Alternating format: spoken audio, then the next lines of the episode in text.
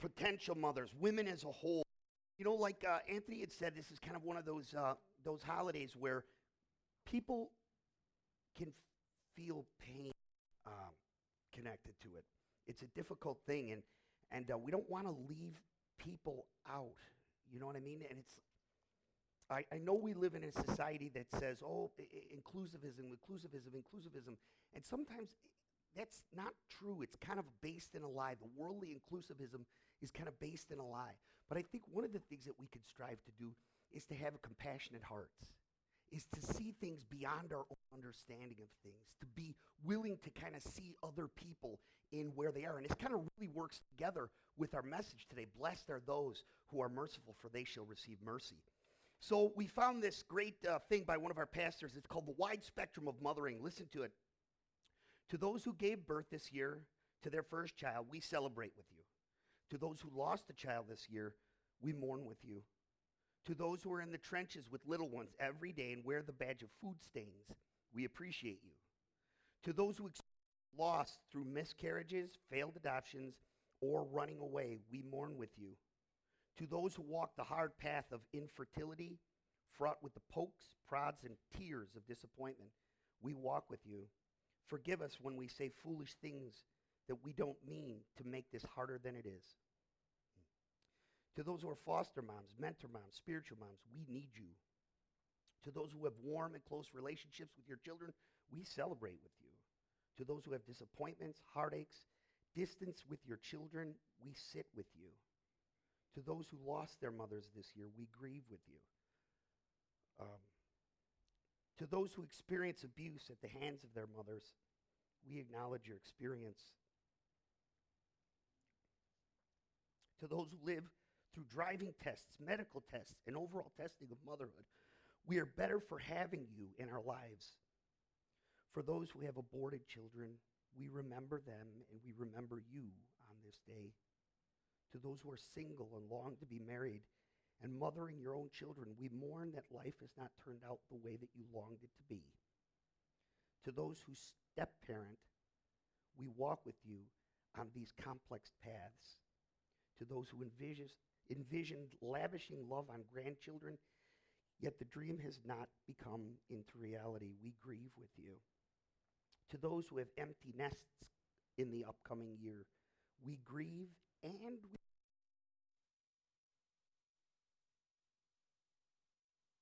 expecting and surprising, we anticipate with you.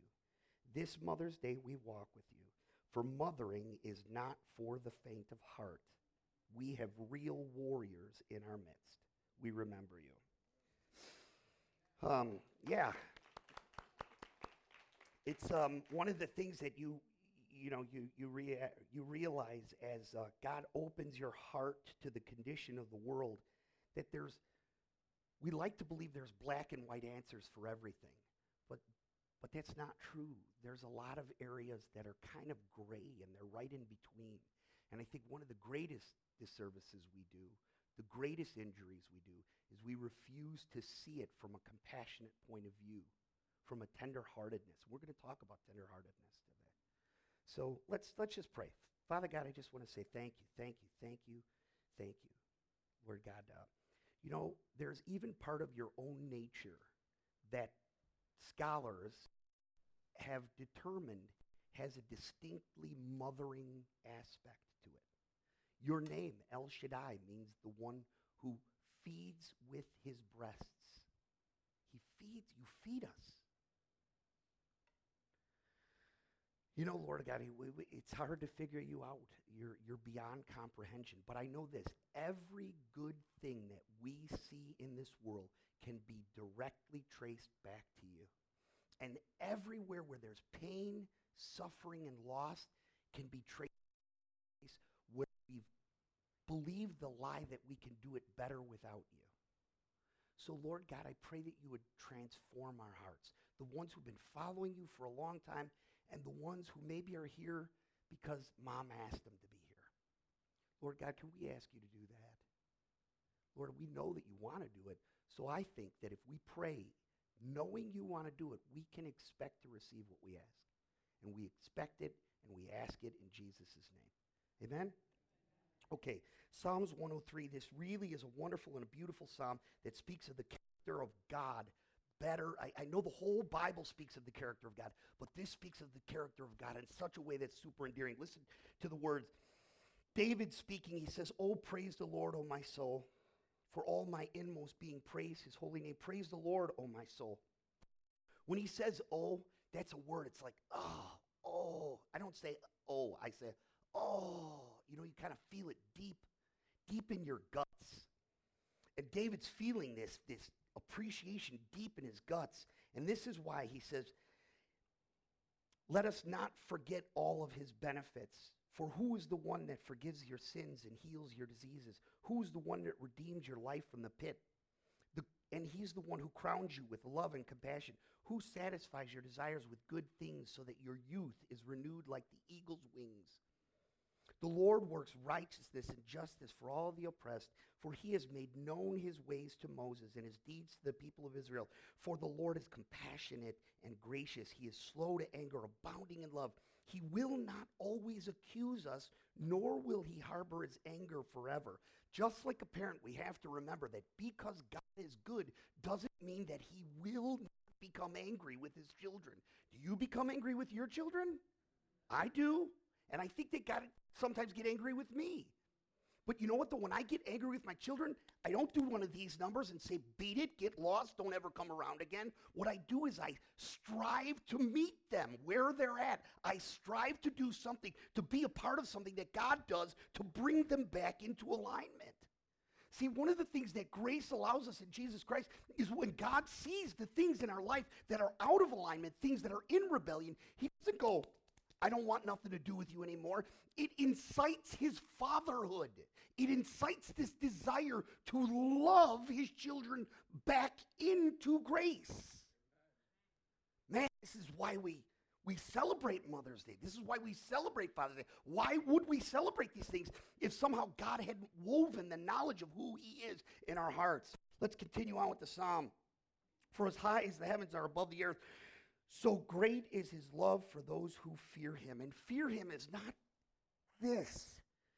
Fear of God produced by grace is I don't want to lose this good thing.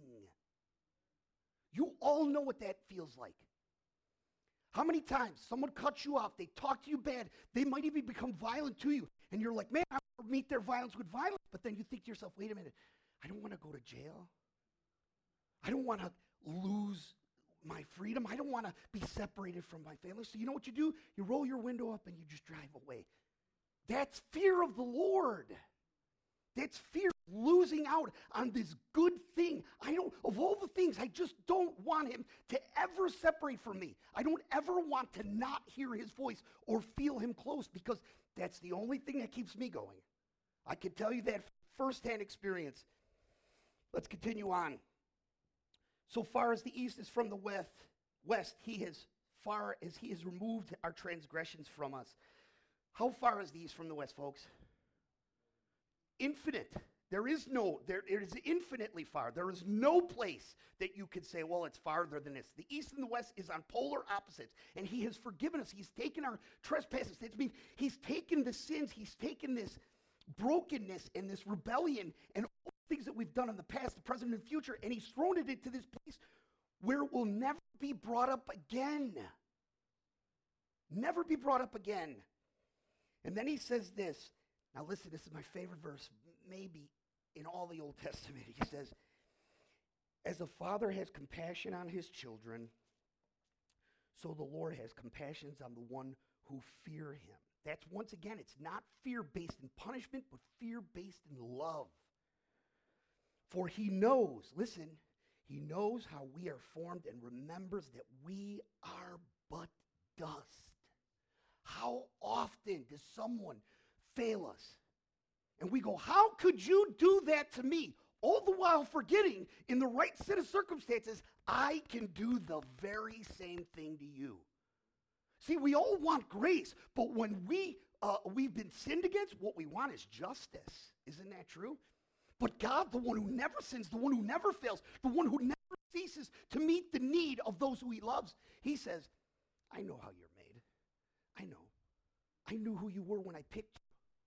You may feel unworthy, you may feel failed, you may feel flawed, but I knew you from before you were even a thought. It's crazy, isn't it? Hmm. For he knows how we are made, remembers that we are made of dust. For man, his days are like the grass. He flourishes like a flower of the field. The wind blows over it, and it is gone. And its place sadly remembers it no more. But from everlasting to everlasting, the Lord's love is with those who fear him, and his righteousness is with their children's children. Man, of all the things we want, we want to live our faith in such a way that we are the best ministers to our kids. And this isn't so that we can live in a witch hunt and, oh, I'm so terrible and, oh, I failed and this and that. Be genuine, be humble, be honest, be committed. Pray, pray more than you speak sometimes because I've known this just from my own life. Nobody's going to talk me into correction. Nobody. I am like a wild horse, and so are you apart from grace. You know how God corrects us? Sometimes by letting us go and run right into the thorn bushes that we were headed for. And then there he is right there, not to go, aha. What he says is, come on, let's get those thorns out of your skin. All right, let's keep going because this is a beautiful psalm, isn't it? But from everlasting to everlasting, the Lord's love is with those who fear him, and his righteousness with his children's children, with those who keep his covenant. What is this covenant? I want to be very clear with this. It's not do or you lose or else. It's I've done, now live in that truth. That's the covenant of Christ. Remember, the old covenant was thou shall or I will. The new covenant is this is my blood which was given to you so that you and many could be forgiven for sins. This is my flesh. I gave to you for you. I lived perfection for you and you so that you could have the perfection as you stand before me. Do you know what's absent in that covenant? You and me. It's crazy. I mean, this is a beautiful, beautiful gift. And strangely enough, you think to yourself, well, that just incites people to continue to live in rebellion. It does quite the opposite. It produces in us every desire to be submitted. It, desire, it produces every desire for me to love you and you and you and you and you and you to the point of self sacrifice. Now we're starting to get close to holiness. Please be uh, praying for me because last time I preached a very long time. Some who laughed. Ah, but I pray for you too. No, no, yes, I did preach a long time. I don't want to kind of hold you guys hostage, please. But from everlasting to everlasting, the love is with those who fear him and his righteousness with his children and those who keep his covenants and remember to obey his precepts. The Lord has established his throne in heaven, and his kingdom rolls over all. Praise you, his angels, you, his mighty ones who do his bidding, you who obey his words. Praise the Lord with all the heavenly hosts, you who serve, who do his will. Praise the Lord, all his works everywhere in his dominion. Praise the Lord, oh my soul, oh my soul. It's a beautiful song. It's a really, truly beautiful song. And I think about it as I was thinking about it this morning. You know, usually these songs came on, on, on, the, on the precipice, not the precipice, uh, on the back end of probably waking up and looking backwards at your life and you're thinking to yourself, man, I, you know, I wish I would have done this differently. Or I don't know about you, but I have those times multiple times throughout the day where I look in the back. It's like the I'll have a flashback and I'll go, "Oh my God, why did I do that? Why did I, why did I think like that? Why would I?" And you know what? That's when uh, the "Oh my soul" comes in. It's like your your your your mind brings you back to that valley day, but then it's the Holy Spirit that whispers in you. But that's no longer the reality of your life. Now you live as a different person, as a different creation. The old is gone and the new has come. And it's a beautiful thing. And it's like gasoline to our spirit. That's what I said to Julian. It's like gasoline. He's there. He picks us up. He knows exactly when we're at our point of emaciation where you're like, I can't go anymore. Do you ever feel like you can't go anymore? Come on. Do you feel it? Because I do. I feel like it, but you know what? Here I go. I'm still here. Why? Because he keeps pouring the gas in.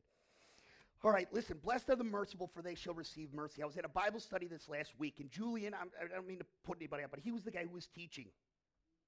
And uh, he did such an excellent job, and it was at the at the back end of something that really could have thrown him off.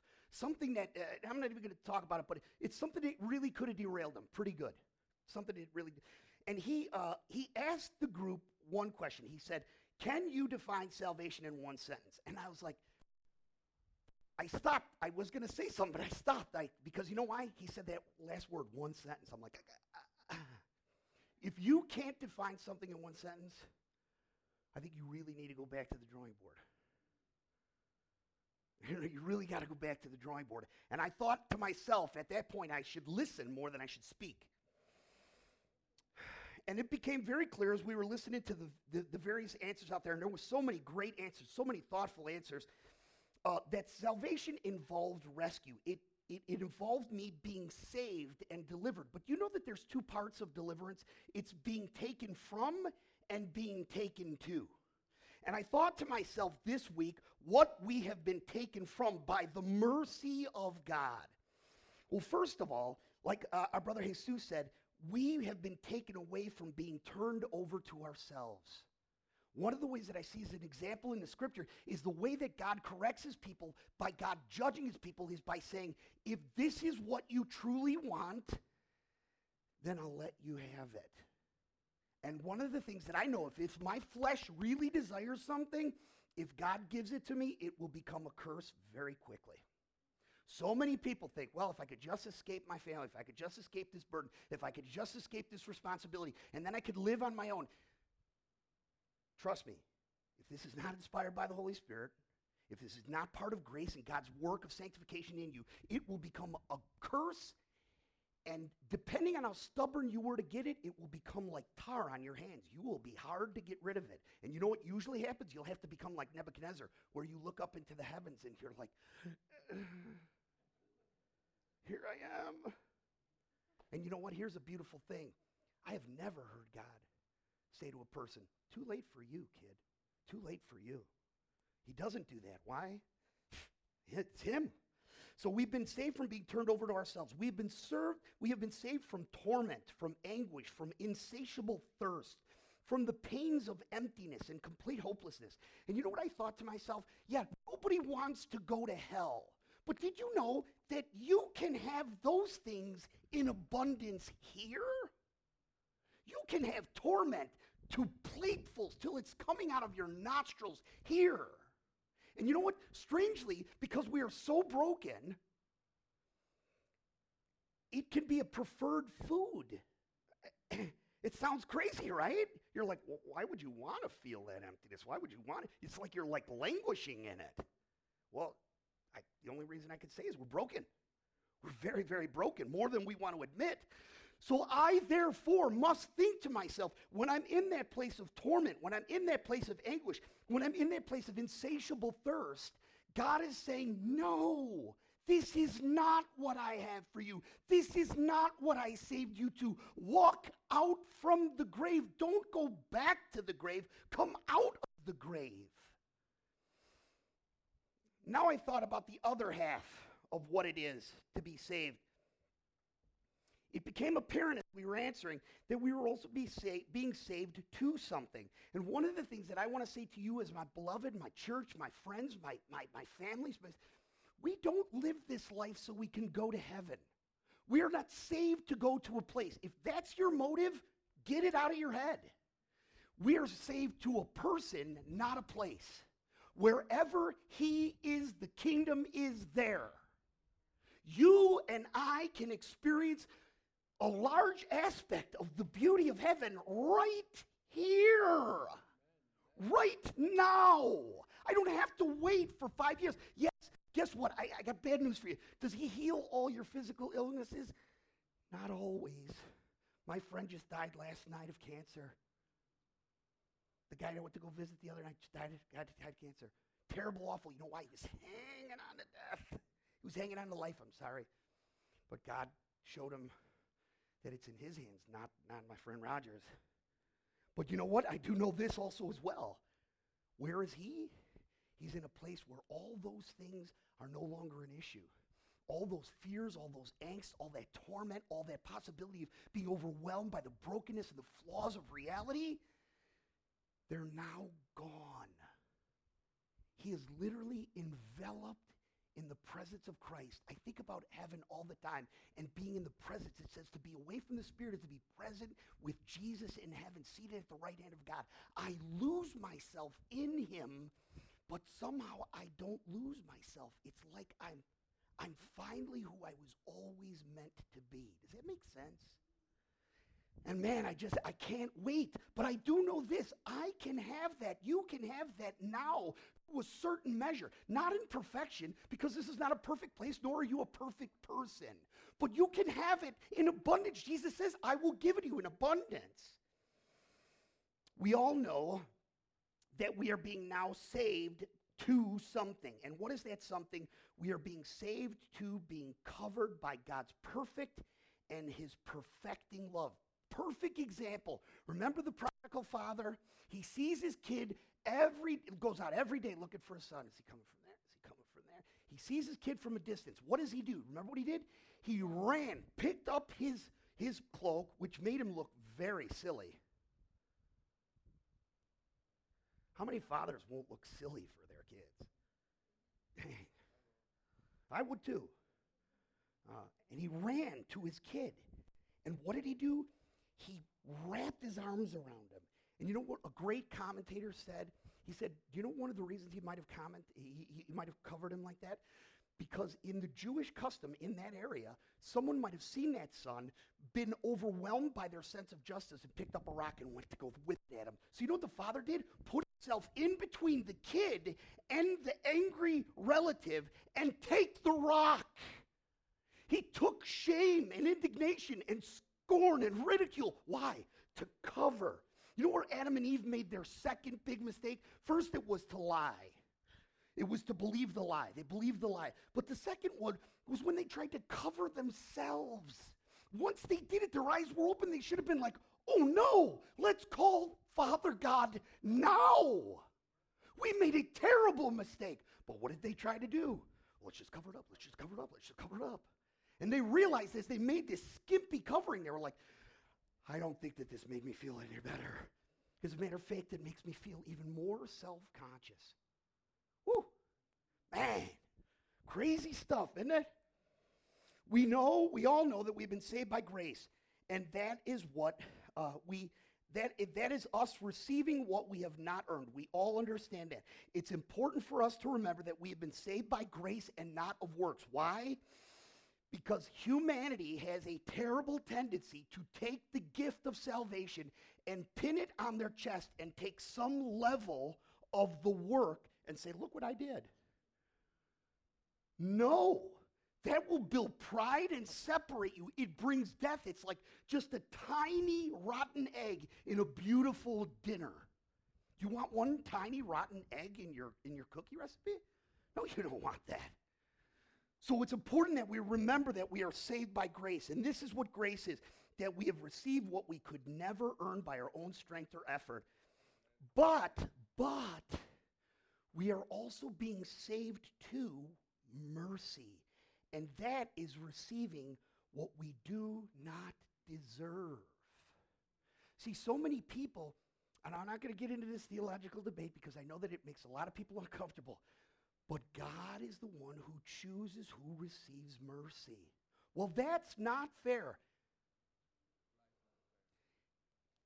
I'm going to tell you this. If God gave everybody what they deserved, we would all be cast into hell. Sad, but it's true. God says, You really want justice? You really want justice? You know, Habakkuk, he, he went up in the tree. He's like, I'm not coming out of the tree for three years. You know what? I know that Israel's bad, but, but, but Assyria? You're going to use Assyria? Those guys are violent thugs. You're going to punish us with them? I'm not coming out until you answer me. You know what God answered him? After three days, he let him sit there like a wise parent. And he said, Habakkuk, if I were to really start dishing out justice, do you think that I wouldn't stop at your door? Oh, you know what? Just that answer alone is mercy. I've been looking at the beautiful attitudes for now five weeks, and I think to myself, it's like a hand ladder. It's like we used to call it the monkey bars. Remember the monkey bars? Wah, wah, wah. This is how God sanctifies his children by getting us from one rung of the ladder to the next. But we have to, I've learned this from the monkey bars, you have to have a firm grasp on the one that you're leaving before you can get a firm grasp on the next one. So it's a building process, it's a moving process, it's a growing process. First, I have to understand my desperate condition before God. And people say, Yes, I'm a sinner, but if the word but comes after that sentence, you don't understand who you are apart from grace. We are incredibly broken. I don't care if you're a gangbanger, a heroin addict, or you're a banker who's helped three million orphans your whole life. We are all desperate sinners before God, and there's something deep inside of us that wants to be at war with the God who created us. See, this salvation wasn't a gift because we had a little merit. No, it's in spite of the fact that we have merit. That's why it's so glorious. So that's the first ladder, rung of the ladder. Then it takes me to the door of mourning. That's where I have a deep sadness over the natural human condition. You know what this then does? It removes from me pride because I sometimes, I don't know if you're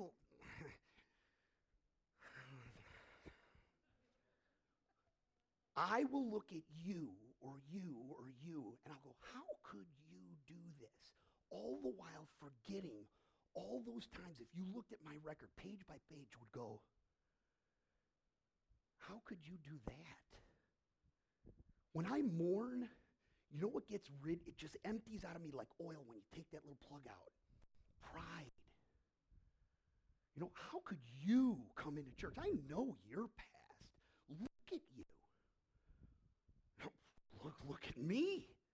So now we've gone from, from desperate need to mourning, and now from mourning we go to weakness. This is where I grow in my willingness to be led. And in my natural self, I do not want to be led by God. Why? Because it costs me me. I don't want to, I would much rather have a, a relationship where God blesses me. I like the blessings, God. I just don't like when you bless me by removing me from me. So when I receive meekness, this then grows hunger inside of me. And what is the hunger for? That God's work would be done throughout the world by how? Using me. Using me. No longer, if I have hunger and thirst, I say, Well, why did you ask me? Why did here was a perfect example. I'm coming home from work. I had to work four hours overtime. Very grateful for that, right? Who calls me? This guy, I, I can't tell you his name. Uh, not from here, promise. And he goes, Hey, Pastor Tom, it's you. And I'm like, Yeah, yeah, it's me. He goes, I'm, I'm right behind you. And I'm like, Oh, that's great, man. I'm heading home. I got food for the wife and me. And he goes, Did you have five minutes? And I'm like, Yeah, yeah. He goes, Can we go to the Dunkin' Donuts 10 uh, blocks back that way? and I'm like, Okay, sure. Let's go to the, to the thing.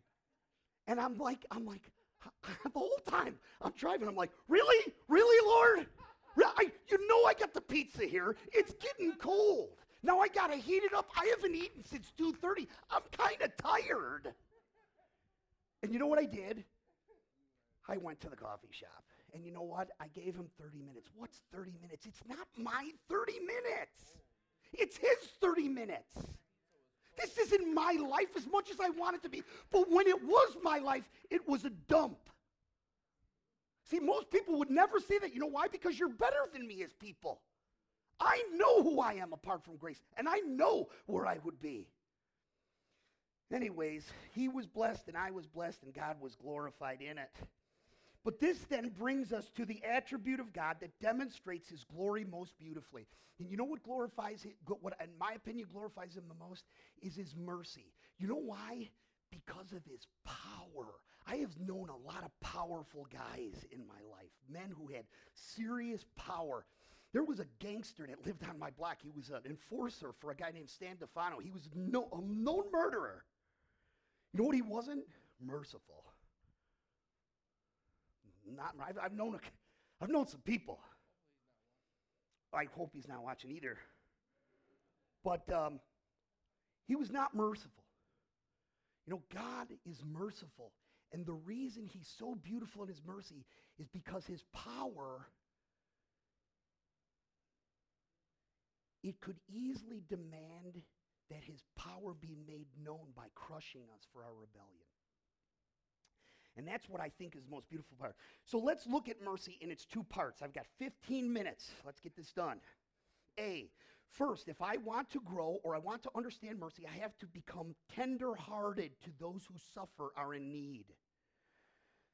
Here's why I think that that's difficult because we live in a very busy world. Is anyone busy here? Uh, another thing is that we live in a world where suffering and need is abundant. Can I get an amen? Every corner, every nation, it's there. Suffering knows no borders because it is everywhere. It is hard for me to stay tenderhearted when I won't allow myself to look at dysfunction or pain. It's easy for me because I am in need myself and I am on an agenda and I, I do have things to go to keep my head straight, looking forward, not looking to the right or to the left. And I just go from one point to the next. I go from my house straight to my car, from my car straight to the next light, to the next light, to the next light, to my work, from my work into my job, and then I do the same thing on my way back home. I must be willing to look around me.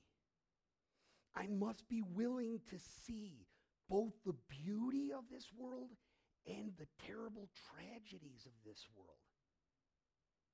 So many people are apathetic. You know why they're apathetic? Because they think, what am I going to do? What am I going to do?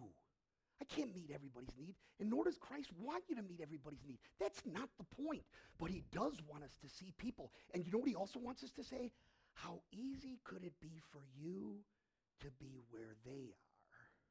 And you think to yourself, I would never. I was going down Chicago Avenue one time and I was with this guy and there was these young men and I know what they were doing. They were scout, scouting for a drug house down the street. And they were kind of standing there. They had their shirts up and they were doing this. And he's like, look at these guys. Why don't they go and get a job? And at first I was like, yeah. And then I was like, wait a minute. If I was born in this neighborhood, I would have done the same thing. And you know what? I couldn't hate him no more. I couldn't be angry at the situation because I thought to myself, God privileged me by being where this didn't happen because I would have followed it. I didn't fall into sin, I loved sin. But God still had mercy on me. See, I'll have mercy on you if I feel like you just had an unfortunate break. But that's not mercy. Mercy is when you jump into the thorns and I still get you. See, that's the mercy that God has for his children. That's the mercy that he wants to grow inside of his children. Secondly, it requires for me to be compassionate. That's not just feeling, it is a strong feeling. It's the word splanchnizomai, which means this guts. Jesus exemplified it in two, in so many different places, but the best one was this. I got to be careful. Teaching, got about 35 people around him, Guy sneaks up with leprosy. He's kind of doing one of these because you got to kind of sneak in because you couldn't come in, right? So he comes in, comes in, comes in, gets in the midst of the crowd. That's illegal to do. First of all, they were seen as contagious and un. They were dirty. You couldn't touch him, couldn't come near him. And he stunk of rotting flesh.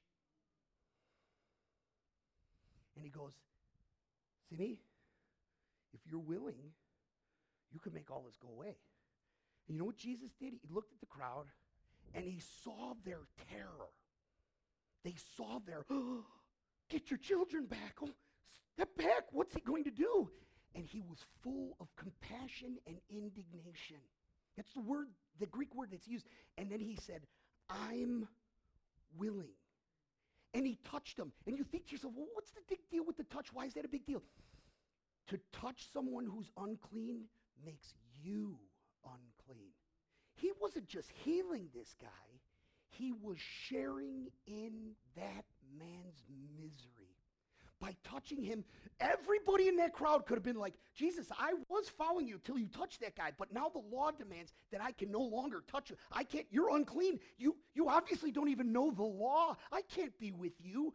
You know what? I, I got to go. He exposed himself to misery. He said, You bear shame and I'll bear it with you. He said, You bear loneliness, I'll sit with you when nobody sits with you. Even the lepers didn't want to be around each other. Man, that's love. That's mercy.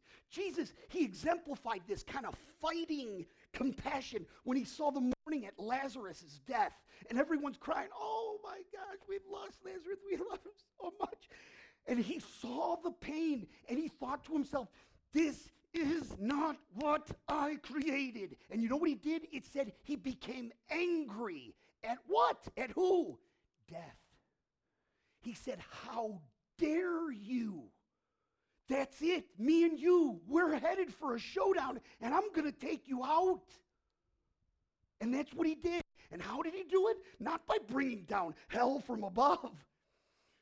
No, he gave himself over. Now we're hitting on what it is to be merciful. Amen? Israel was too nearsighted to see what God was doing there in their midst and wanted to do. We have to be very careful as to not become nearsighted Christians because it grows in us dull, apathetic, and self focused hearts. We have been blessed not to amass, we have been blessed to bless. We have not been saved to go to heaven. We have been saved to bring heaven to where we're at. Are we going to do it perfectly? No, we're going to fail. But that doesn't stop us from doing it. All right, Jesus showed us mercy from the moment of his incarnation. First of all, he came to us. That's a big thing. We say it every Christmas. Christ, Emmanuel, God with us. You can say it that easily because you don't understand it. Think of people that you despise and they despise you the most right now. Think to yourself what it would be for you to visit them, bring them lavish gifts, sit in their front room, and try to love them when they don't want anything to do with you. Then you'll understand the depth of what it means, Christ amongst us, with us. The only reason a king would ever come to a people who are in hostile rebellion is to kill the rebel, to burn their homes. But Jesus didn't do that. He came to live in our cities. He came to eat in our homes. He came to serve us. He came to lead us. He came to feed them. He came to wash and heal our wounds and infections. And he ultimately came to sacrifice himself so that we could be set free. He suffered emptiness of separation so that we could have the presence of God in abundance, overflowing so potent in my that others feel what God is doing in me. Man, man, that's purpose. That's power. That's glory. That's mercy. He suffered darkness so that we could live in light that grows us, nourishes us, and makes us healthy. He suffered thirst so that we could have endless water. Because sometimes this world is thirsty, it's dry and barren. Jesus showed mercy to a physically hungry people. They were tired. He could have just said, Hey, go figure it out yourself. But no, what did he do? He took two little fish and five cakes of rye bread and he fed them all. Jesus showed mercy by allowing himself to be exhausted, healing the illnesses of the people, sometimes from 6 a.m. to 7 p.m., 14 hour long shifts. What do you do after a 14 hour shift? Get away from me. Mom, Dad, get, get up, tap, pa. Take care of it. Did Jesus say, close the door, don't open it back up? No. Jesus allowed himself to be interrupted. He was going in this direction. People would interrupt him all the time. Why? To meet special needs of individuals that most likely would never have saving faith. Wow. It's one thing to serve the people who are in our lives and in our family, the ones we love. It's quite another to serve people who have rejected you to exclude you. Jesus looked for people that society keeps at its margins because they were too messy or they're too, too needy or worse. They were seen as unredeemable. And I thought to myself as I wrote this down, you know how easy it is for me to look at the drug addict and on the street and go, well, you made these decisions. And it's true, I'm not lying. But I think to myself, how easy it could have been for me to be there. if God would have just taken one person out of my life. Uh, Jesus showed mercy to Peter. How? The hour's coming, folks. It's, it's here, it's upon us, and I'm going to give my life over, and you guys are going to run away. And what does Peter say? No, uh, uh, uh, they will. He will, she will, not, not me. I love you too much. And what did Jesus say to him? I could almost see it in my mind's eye. He looked at him not with disappointment, but with compassion. He goes, Oh, Peter, you're so hard to learn, but you're going to learn tonight. Before the rooster crows once, you'll deny me three times. But don't worry, I prayed for you, and you're going to come back. He gave it to Thomas. Remember Thomas? I'll never believe. There's no way. Jesus come back from death. I've never seen that happen. So you guys imagine this thing. He goes, I'll never believe not till I put my fingers in his hands and in his side. What does Jesus do when he comes out of the grave? The first person he comes to see. He's like, here, give me your fingers, Thomas. Here it goes. Feel it. Feel my hands. He allowed himself to be inspected like a side of beef for unfaith. He could have said, I told you for three and a half years you didn't listen. Now you're out. No. He said, feel it, touch it, prod it. Man, let's get done with this sermon. Amen. Sinclair Ferguson said this If I want to have mercy reign in my life, I must be willing to get down on my hands and knees and do something to restore dignity to someone's life who has been broken by sin. If I want to have mercy reign in my life, I have to be willing to have mercy on the one who doubts. That's Jude 2. God's word is perfect, but my understanding is not. The Christian life will sometimes be filled with many unanswerable questions, many times where we doubt. But true saving faith, I know, is riddled with doubt. But the one who understands, the one who is used by God, doesn't look down on the one who has doubts, gives them quick and easy answers. Like, you failed, brother. Oh, you, you shouldn't be there, brother. How? Hey, that's a sin, brother. No, it's the one that goes, man, I, I get it. I get it. Here, the one who wants who wants to be covered by, by mercy, you must remember what Peter says in 1 Peter 4 8. Most of all, continue to show deep love for one another. Why? For love covers a multitude of sins. You know what? That's how we really love. You know what? When someone is doing something that I know they shouldn't be doing, that's not me saying, oh, well, babe, as long as you're happy, it's okay or me taking what they did and, and sweeping it. That's why so many people can't forgive. It's like, are you asking me to sweep this under the rug? No. That doesn't bring, you know, God didn't sweep our sin under the rug. He put it on Jesus' shoulders and made him pay for it. You and I must pay for the sins of other people. We must be willing to say, yeah, you did act poorly. Yes, you did cheat me. Yes, you have lied to me. Yes, you did steal from me. But I'm going to accept it. And you know what? Because I love you, I'm going to forgive you. That's what he says. Let's stand up. Paul says this. This is our final word. In 1 Corinthians 13, love never rejoices in the downfall of another person. Love never finds satisfaction when someone fails or wags their finger at the downfall of another person. That tells you that the law has not hit the mark. Love always protects, it always hopes, and it always trusts. Trust what? That God can fix any problem, that He can correct any flaw, and He can restore any house, no matter how damaged it may be. Let's rejoice. I'm living proof of what the mercy of God can do. If you knew me then, you believe me now. He turned my whole life upside down, took the old and he made it new. That's just what the mercy of God can do. Now I'm alive to tell the story of how I've overcome.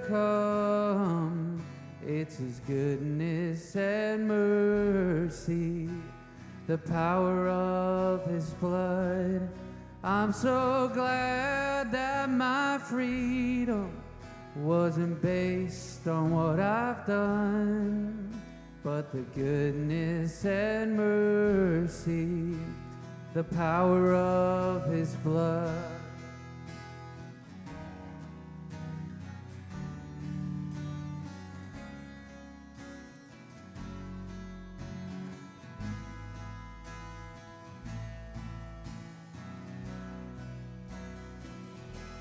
I thought I deserved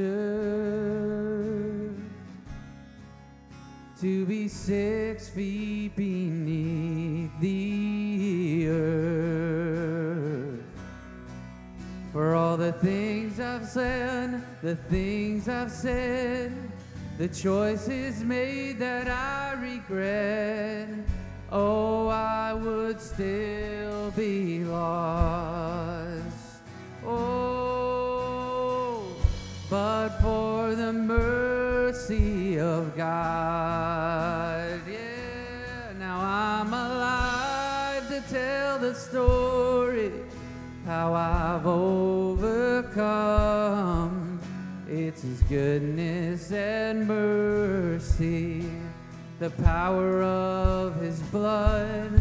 I'm so glad that my freedom wasn't based on what I've done, but the goodness and mercy, the power of His blood.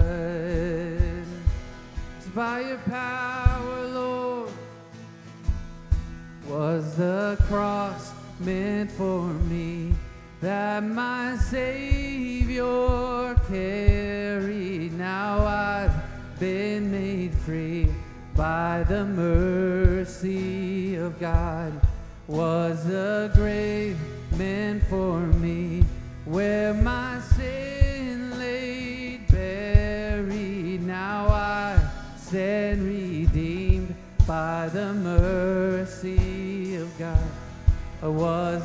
cross meant for me that my Savior carried now I've been made free by the mercy. Yes, we have.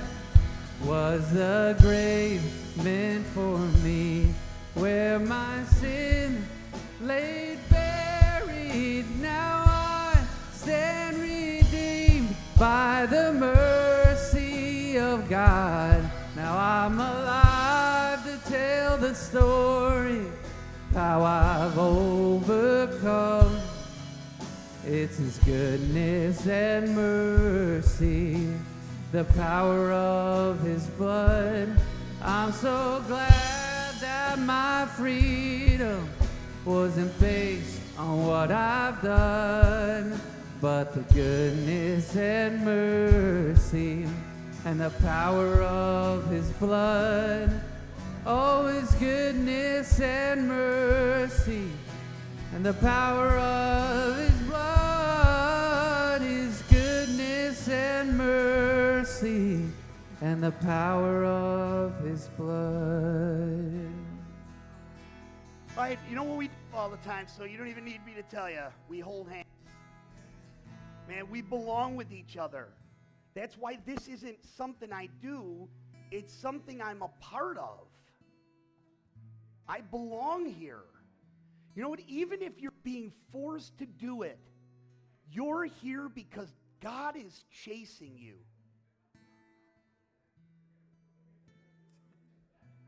Man, you guys must love each other. I hear all sorts of giggles.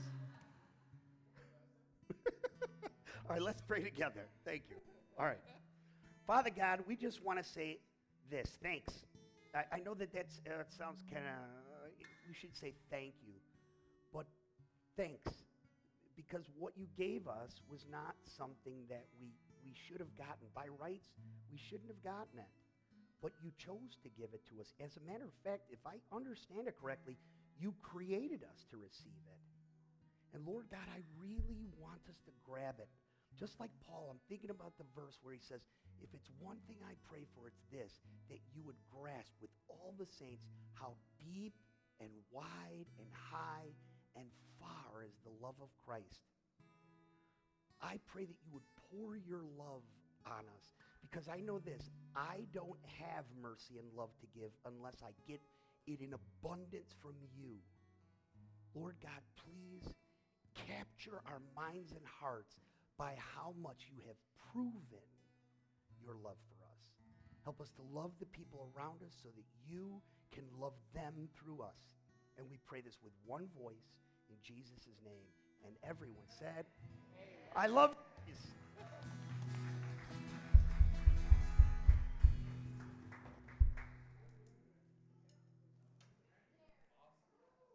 Praise God.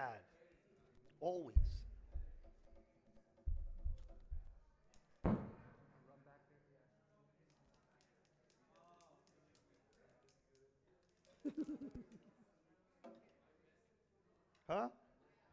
It's okay. Don't.